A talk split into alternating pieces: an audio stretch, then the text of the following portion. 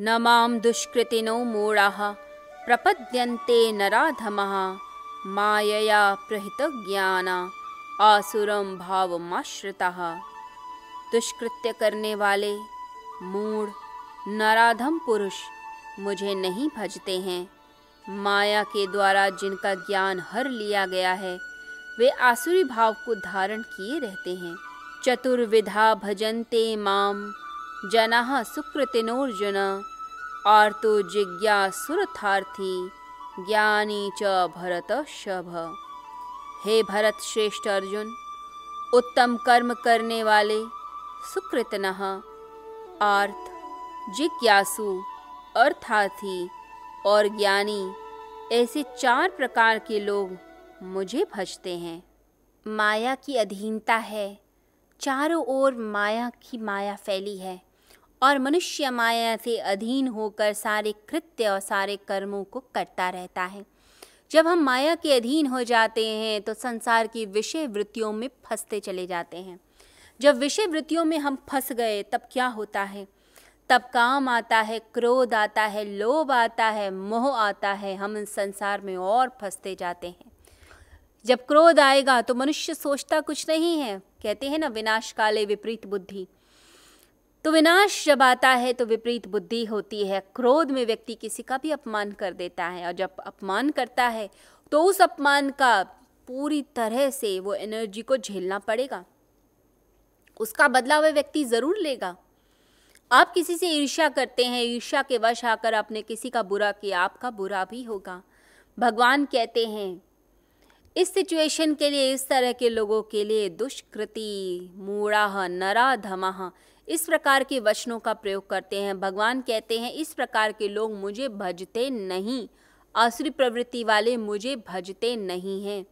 और हम देखते ही हैं संसार के अंदर जो परमात्मा को मानते नहीं या गलत कामों में जो लोग लिप्त हैं वो इतने बुरे बुरे काम भी कर देते हैं जिसका तो हम अंदाज़ा भी नहीं लगा सकते हैं, हम सोच नहीं सकते, कल्पना नहीं कर सकते हैं।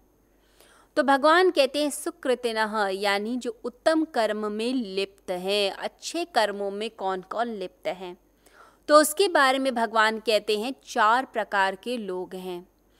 एक होते हैं जिसे कहा जाता है अर्थार्थी, यानी अर्थ से, धन, इच्छा, कामना से परमात्मा का नाम लेने वाले, जिन्हें धन चाहिए, संसार की दौलत चाहिए, राज्य चाहिए, सुख चाहिए, तो क्या करते हैं भगवान का नाम लेते हैं। माँ लक्ष्मी की उपासना करेंगे, यज्ञ भी वही करेंगे जिससे धन की प्राप्ति हो।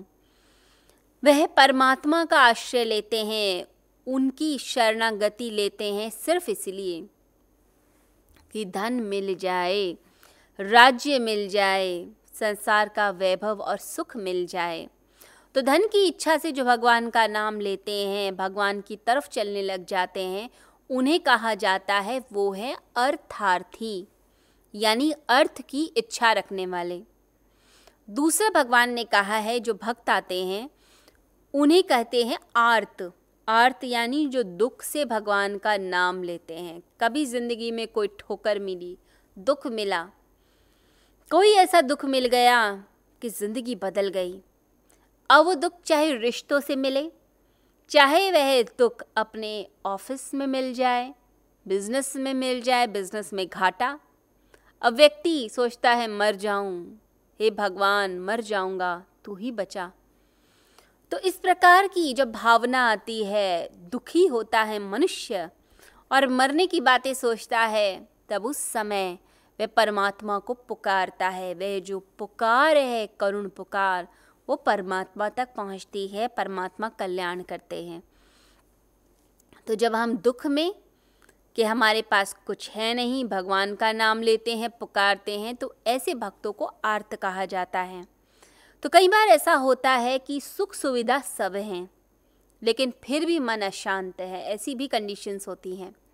तो उसमें भी कहा जाता है कि अंदर तो दुख है, बाहर की चाहे सुख सुविधा हो या ना हो, परंतु अंदर दुख है, तो ऐसे भक्त को कहा गया आर्त।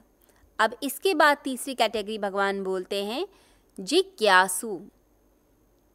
अब चाहे कोई भगवान का धन से नाम ले ले, चाहे दुख से नाम ले ले, चाहे किसी भी पथ से आए, परंतु आ तो भगवान की तरफ रहा है।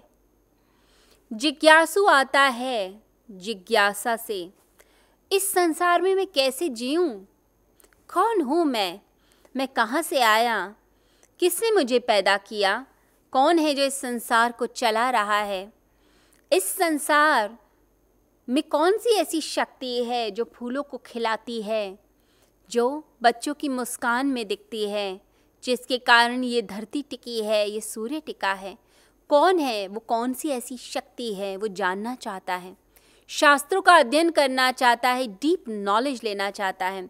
इंटेलेक्चुअल माइंड जिज्ञासु, कौन हूँ मैं, वो तत्व क्या है जिसके बारे में बताया जाता है, ये तत्व कैसे प्राप्त होता है, कौन इसका ज्ञान देगा, तो इसे जिज्ञासु भक्त कहते हैं। भगवान कहते हैं ऐसे भक्त भी मेरी तरफ ही खिंचकर आते हैं और मैं उनका कल्याण करता हूँ। इसके बाद भगवान कहते हैं जो चौथी कैटेगरी होती है, जो सबसे उत्तम कैटेगरी है, वह है ज्ञानी भक्त की। ज्ञानी भक्त इस संसार को एक लीला के रूप में देखता है कि जैसे परमात्मा का ही कोई खेल चल रहा है, एक गेम है, लीला है, और प्रत्येक प्राणी के अंदर परमात्मा के अंश को देखता है। जैसे महावीर स्वामी जब चलते हैं तो चलते हुए भी ये ध्यान रखते थे कि चींटी पैर पर ना आ जाए, यानी मैं चींटी को दबा ना दूँ, उसकी मृत्यु ना हो जाए। तो छोटी सी चींटी में भी जो प्राण को देख रहा है, परमात्मा को देख रहा है, ऐसा व्यक्ति ज्ञानी होता है।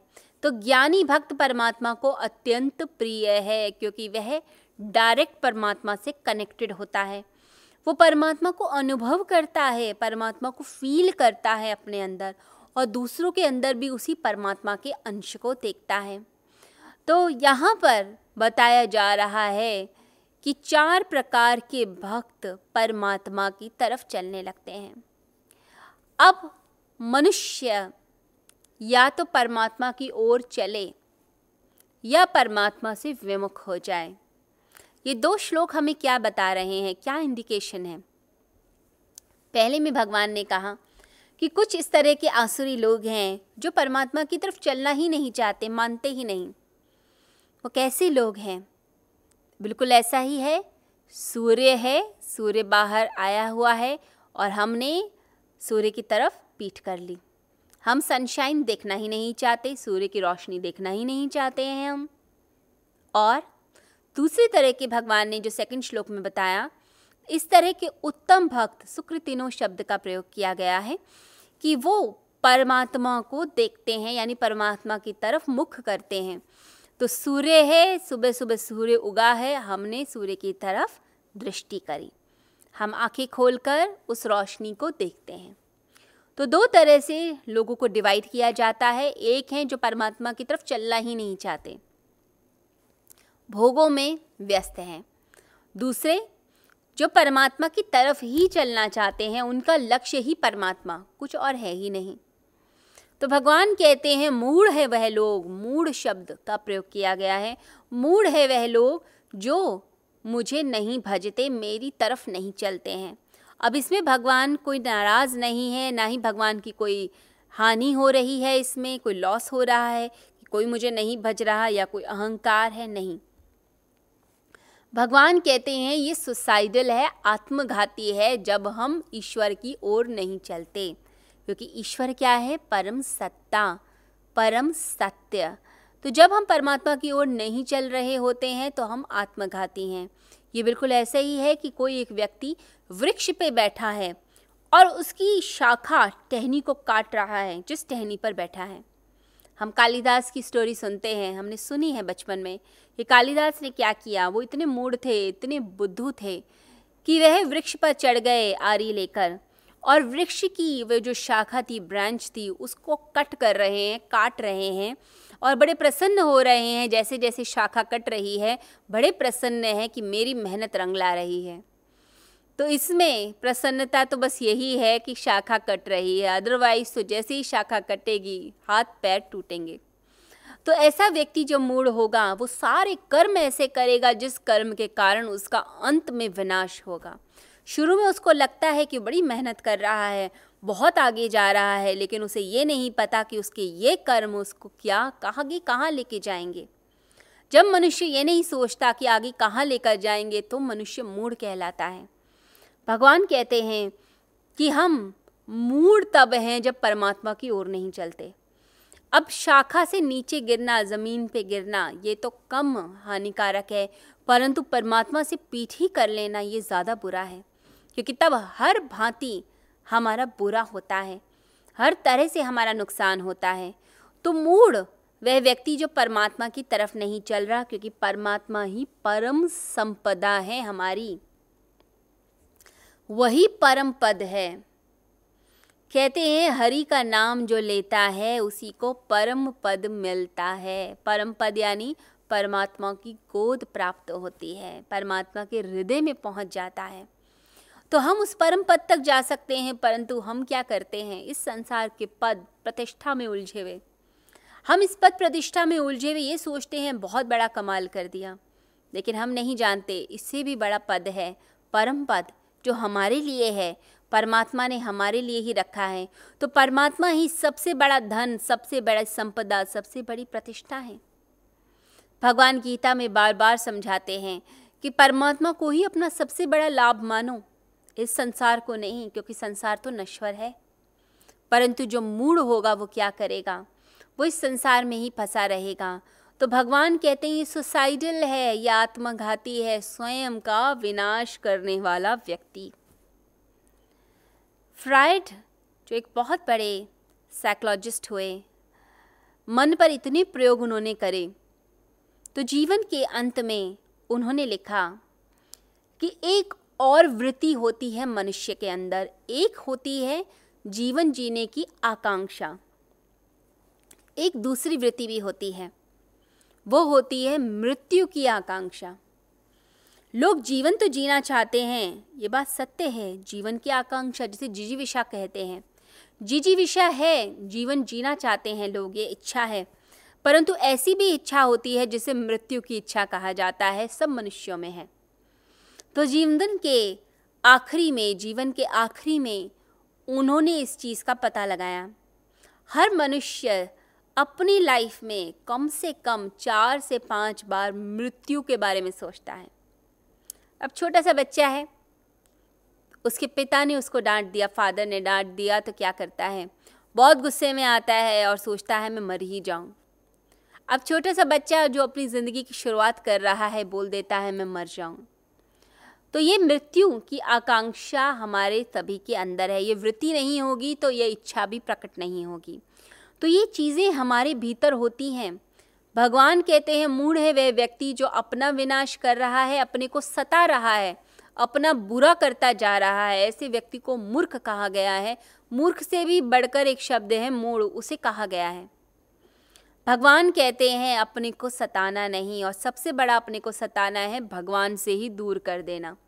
संसार की चीज़ों में इतने लिप्त हो जाना कि हम परमात्मा से ही दूर हो गए, क्योंकि परमात्मा ही परम आनंद है, परम सत्य है। सारी आनंद की जितनी भी धाराएं हैं वो सब परमात्मा से बहती हैं। फांसी लग जाना, जहर पी लेना इतना बुरा नहीं, जितना बुरा उस परमात्मा से दूर हो जाना है, क्योंकि फिर व्यक्ति जीते जी भी मरा मरा जीता है। यानी जीवन है भी, लेकिन अंदर सिर्फ कोई अंदर एक आकांक्षा नहीं है, कोई एक लाइट नहीं है, कोई एक लॉ नहीं है, मरे मरे ज़िंदगी। ईरान के एक बादशाह हुए, उन्होंने किसी एक व्यक्ति को सज़ा देनी थी, तो अपने वज़ीर को बुलाया। अब उस व्यक्ति का ये गुनाह था कि उसने उस देश के कानून के विरुद्ध जाकर एक औरत से नहीं तीन औरतों से शादी की थी। अब तीनों को धोखा दे दिया, झूठ बोल बोल के अलग अलग जगह शादी की। अब जो राजा थे उन्होंने अपने वज़ीर को बोला कि इसको सज़ा क्या दी जाए। सब लोग सोच में पड़ गए कि क्या सज़ा दी जाए, फांसी पे तो नहीं चढ़ाया जा सकता, फांसी से भी बड़ी कोई सज़ा ढूंढी जाए। तब वज़ीर ने एक सुझाव दिया। उसने राजा से कहा कि फांसी मत दो, एक काम करो, इसे कहो कि एक ही घर में तीनों औरतों के साथ जीवन जिए, ये इसके लिए सबसे बड़ी सज़ा होगी। और कहते हैं कि उस व्यक्ति ने कुछ ही दिनों के अंदर सुसाइड कर लिया। इतनी बड़ी सज़ा थी तो सुसाइडल नोट में लिख कर गया कि इतनी बुरी सज़ा भगवान किसी को भी ना दे। तो जीते जी मर गया। तो मनुष्य भी जीते जी मरा मरा ही है, मरे मरे ही हम जी रहे हैं। जीवन में जैसे कोई लाइट ही नहीं है। परमात्मा से जब हम दूर होते हैं तो क्या होता है? तब लोभ, मोह, क्रोध, लालच सब हमारे आसपास एकत्रित हो जाता है। सारे दुश्मन हमारे एक साथ एकत्रित हो जाते हैं और फिर क्या करते हैं? फिर हमें और गड्ढे में ले जाते हैं, हमें और बुरे बुरे कृत्य कराते हैं। यदि क्रोध ने पकड़ लिया तो हम किसी का भी अपमान कर देंगे और सोचेंगे नहीं, और बाद में उसका जब फल मिलता है तो ये आँखें उस समय नहीं देख पाती अहंकार के फल को, अहंकार के रिजल्ट को।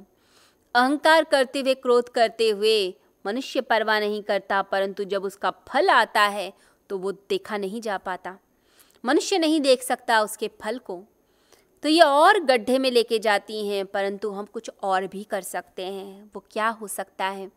वो ये हो सकता है कि नज़रें परमात्मा की तरफ रहें, उस अमृत की तरफ रहें जो अमृत है, शाश्वत है, सनातन है, जो चारों ओर मौजूद है, जो मेरे जन्म के साथ भी था, मेरी मृत्यु के साथ भी रहेगा, जो मेरे पहले भी था, मेरे बाद भी रहने वाला है।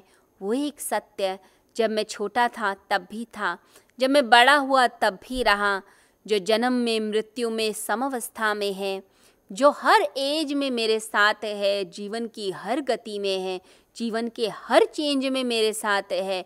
उस परम सत्य को मुझे जानना है, उसके पास मुझे पहुंचना है, किसी तरह भी पहुंचना है। तो मन कहाँ रहे? परमात्मा में। तब जाकर हम इन तीन गुणों के पार जा सकते हैं। भगवान कहते हैं जो व्यक्ति मुझे नहीं भज पा रहा तो समझिए कि वो अपना ही बुरा कर रहा है। ध्यान, आप कहीं भी हैं, परमात्मा में यदि है तो जीवन हमारा सफल है। रामकृष्ण परमहंस कहा करते थे कि एक चील उड़ती है आकाश के अंदर, उड़ती है, हमें लगता है वो आकाश में है, परंतु उसका ध्यान तो जो कचरे घर में जो मांस का टुकड़ा है, हड्डी है, उस पर रहता है। तो आकाश में रहती हुए भी वो छोटे से टुकड़े पर, मांस पर नज़र रखती है। तो आकाश में रहते हुए भी वह जो चील है आकाश में नहीं है। इसी प्रकार से मनुष्य यदि इस संसार में यदि है और विषय भोगों में है तो परमात्मा के आनंद को नहीं प्राप्त कर सकता। इस विराट आकाश को हम प्राप्त कर सकते हैं, इसमें उड़ सकते हैं, इसके अंदर जी सकते हैं, परमात्मा का आलिंगन ले सकते हैं। परंतु हम इस विराट आकाश के अंदर परमात्मा का आलिंगन लेने की जगह हम इस संसार के विषय वस्तुओं के बारे में सोचते हैं। लोग तो मंदिर में जाकर भी विषय वासनाओं के बारे में सोच रहे होते हैं। मन इतना मैला और इतना गंदा होता है कि वहाँ भी दुनिया की इच्छाएं हमारे मन को भ्रमित कर रही होती हैं। जो हर समय इच्छाओं से लिप्त है, मन को हर समय अशुद्धि से लेकर चलता है, वो कभी योग से युक्त नहीं हो सकता। और भगवान श्री कृष्ण गीता में कहते हैं जो अयुक्त है, जो भगवान से दूर है, वो कभी शांति को प्राप्त नहीं करेगा, कभी आनंद को प्राप्त नहीं करेगा। और जिसका मन जुड़ गया वही समझिए परमात्मा से जुड़ गया। तो मन को जोड़िए। दृष्टि कहाँ है ये सोचिए आपकी। क्या हम दृष्टि हर समय संसार में रखते हैं या दृष्टि परमात्मा की तरफ रहती है? इस संसार में रहिए, परंतु संसार में रहते हुए भी जो संसार का मालिक है उस परमात्मा पर हमारा ध्यान रहे। जो अमृतत्व को पाना चाहते हैं, मोक्ष को पाना चाहते हैं, मुक्ति को पाना चाहते हैं, उन्हें सिर्फ और सिर्फ परमात्मा से जुड़ने का प्रयास करना चाहिए, ना कि इस संसार से जुड़ने का। जो इस संसार से जुड़ गया समझिए समाप्त हो गया, और जो परमात्मा से जुड़ गया समझिए मोक्ष को प्राप्त हो गया।